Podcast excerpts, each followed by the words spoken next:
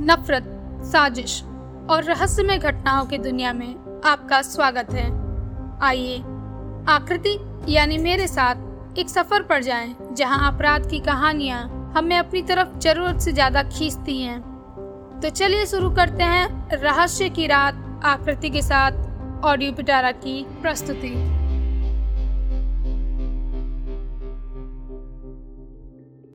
मेरा अपने कामों में बिज़ी थी। और उधर जीत भी अपने कामों में लगा हुआ था। और आज के इतने बड़े तमाशे को देखने के बाद हर कोई मीरा से बहुत अच्छे से पेश आ रहा था, क्योंकि कोई भी जीत को नाराज़ नहीं करना चाहता था और ना ही अपनी जॉब को खोना चाहता था। इस बात का सबसे अच्छा एग्ज़ाम्पल उन्होंने आज सुबह ही देखा था कि अगर उन्होंने मीरा के साथ कुछ भी गलत करने की सोची तो इसका निष्कर्ष उन्हें बहुत बुरा देखना होगा। इसलिए सभी मीरा से बहुत अच्छे से पेश आ रहे थे। अगर किसी को भी मीरा पसंद नहीं थी तो भी वो उसके फेस पे वो दिखा नहीं रहा था। मीरा कहीं ना कहीं इन बातों को बहुत अच्छे से समझ रही थी कि ये सब क्यों और किस लिए हो रहा है।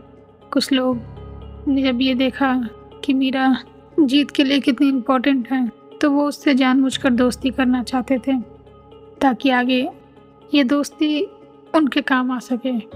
सीधे तरीके से देखा जाए तो किसी को भी मीरा से कुछ खास मतलब नहीं था, पर सब सिर्फ़ जीत की वजह से परेशान थे।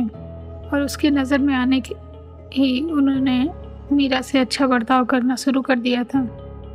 मीरा अपने कामों में बिज़ी थी और शाम को सारा काम ख़त्म करने के बाद जैसे ही वो अपने टेबल से उठकर खड़ी हुई तो उनके सर्वेंट ने आकर उन्हें ये बताया कि जीत उन्हें अपने कैबिन में बुला रहे हैं।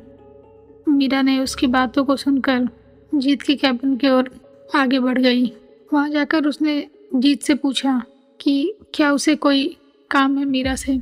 उसने कहा कि नहीं, ऐसा कुछ तो नहीं है, बस वो सोच रहा था कि वो उसे खुद घर छोड़ दें। मीरा ने इस बात से मना कर दिया। उसने कहा कि नहीं, उसे अपने किसी दोस्त से मिलना है, जो कि उसे लेने के लिए ऑफ़िस आ जाएगी।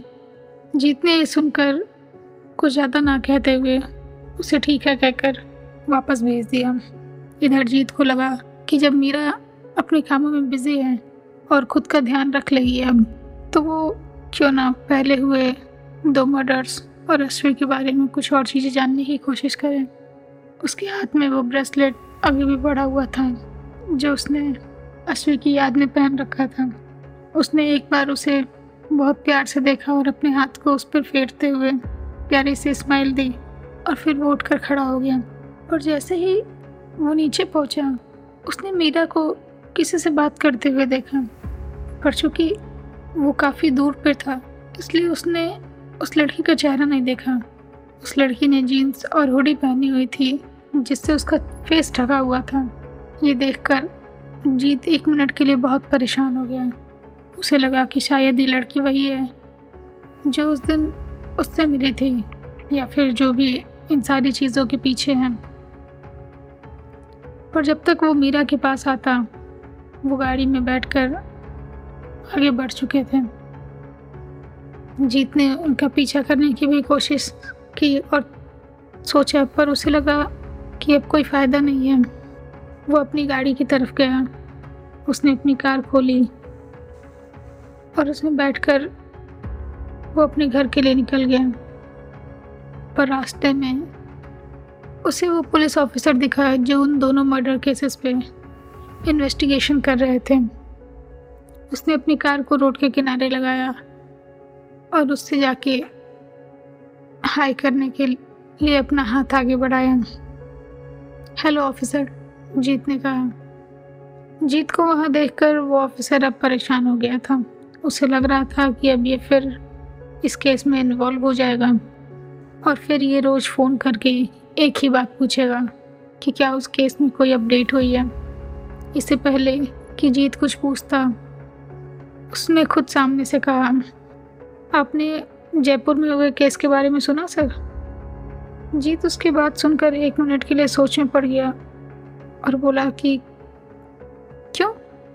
क्या हुआ उस केस में?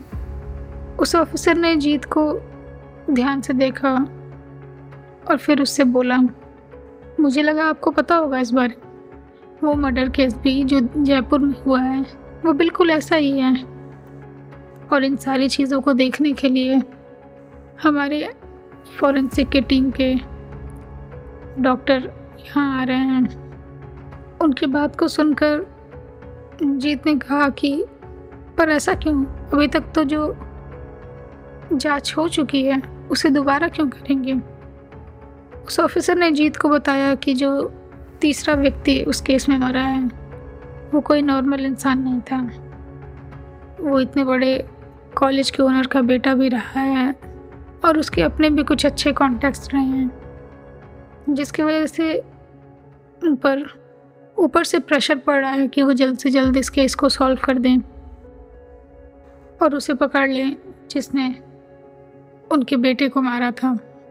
जीत ने ये सब सुनकर बहुत शांति से उनसे हाय करने के बाद वहाँ से जाने की सोची, पर वो कुछ और भी जानना चाहता था। उसने एक बार फिर मुड़कर उन्हें देखा और उनसे पूछा कि कुछ और भी सिमिलैरिटीज़ हैं क्या?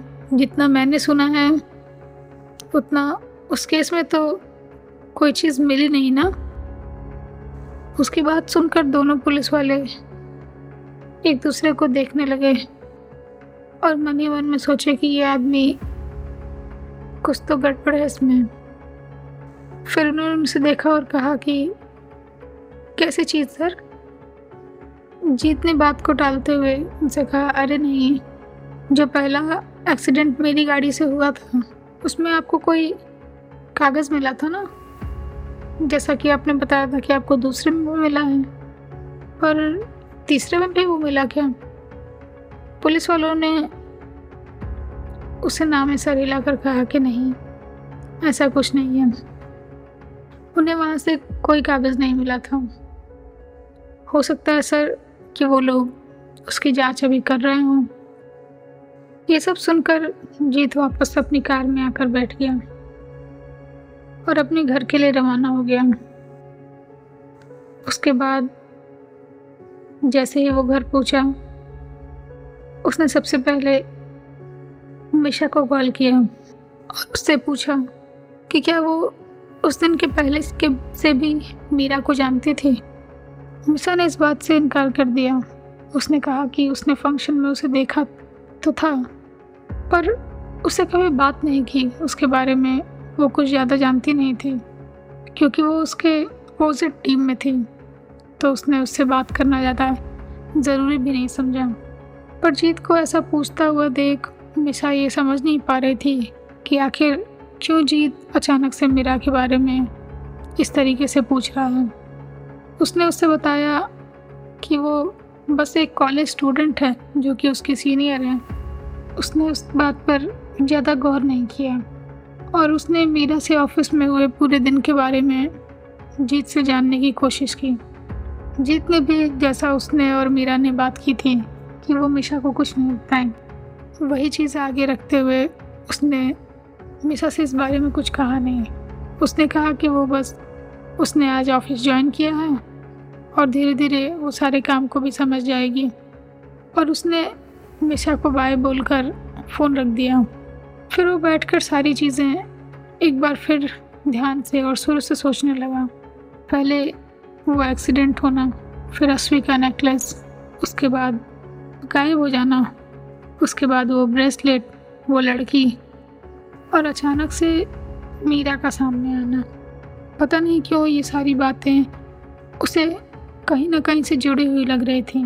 और फिर दादू के दोस्त की बात सुनकर भी वो थोड़ा परेशान हुआ था, पर वो इन बातों की कड़ियों को जोड़ नहीं पा रहा था कि आखिर कैसे ये सारी बातें एक दूसरे से जुड़ी हुई हैं। क्योंकि जितना उसने मीरा को ऑब्ज़र्व किया था, वो शायद वो लड़की नहीं थी, जिससे एक उस दिन पहले मिला था। पर इतना ना सोचते हुए उसने सारी चीज़ें छोड़कर अपने बेड पर लेट के अपनी आँखें बंद कर ली। ऐसे ही सुनते रहिए रहस्य की रात आकृति के साथ सिर्फ़ ऑडियो पिटारा डॉट कॉम और सभी ऑडियो स्ट्रीमिंग प्लेटफॉर्म्स पर। धन्यवाद। ऑडियो पिटारा सुनना ज़रूरी है।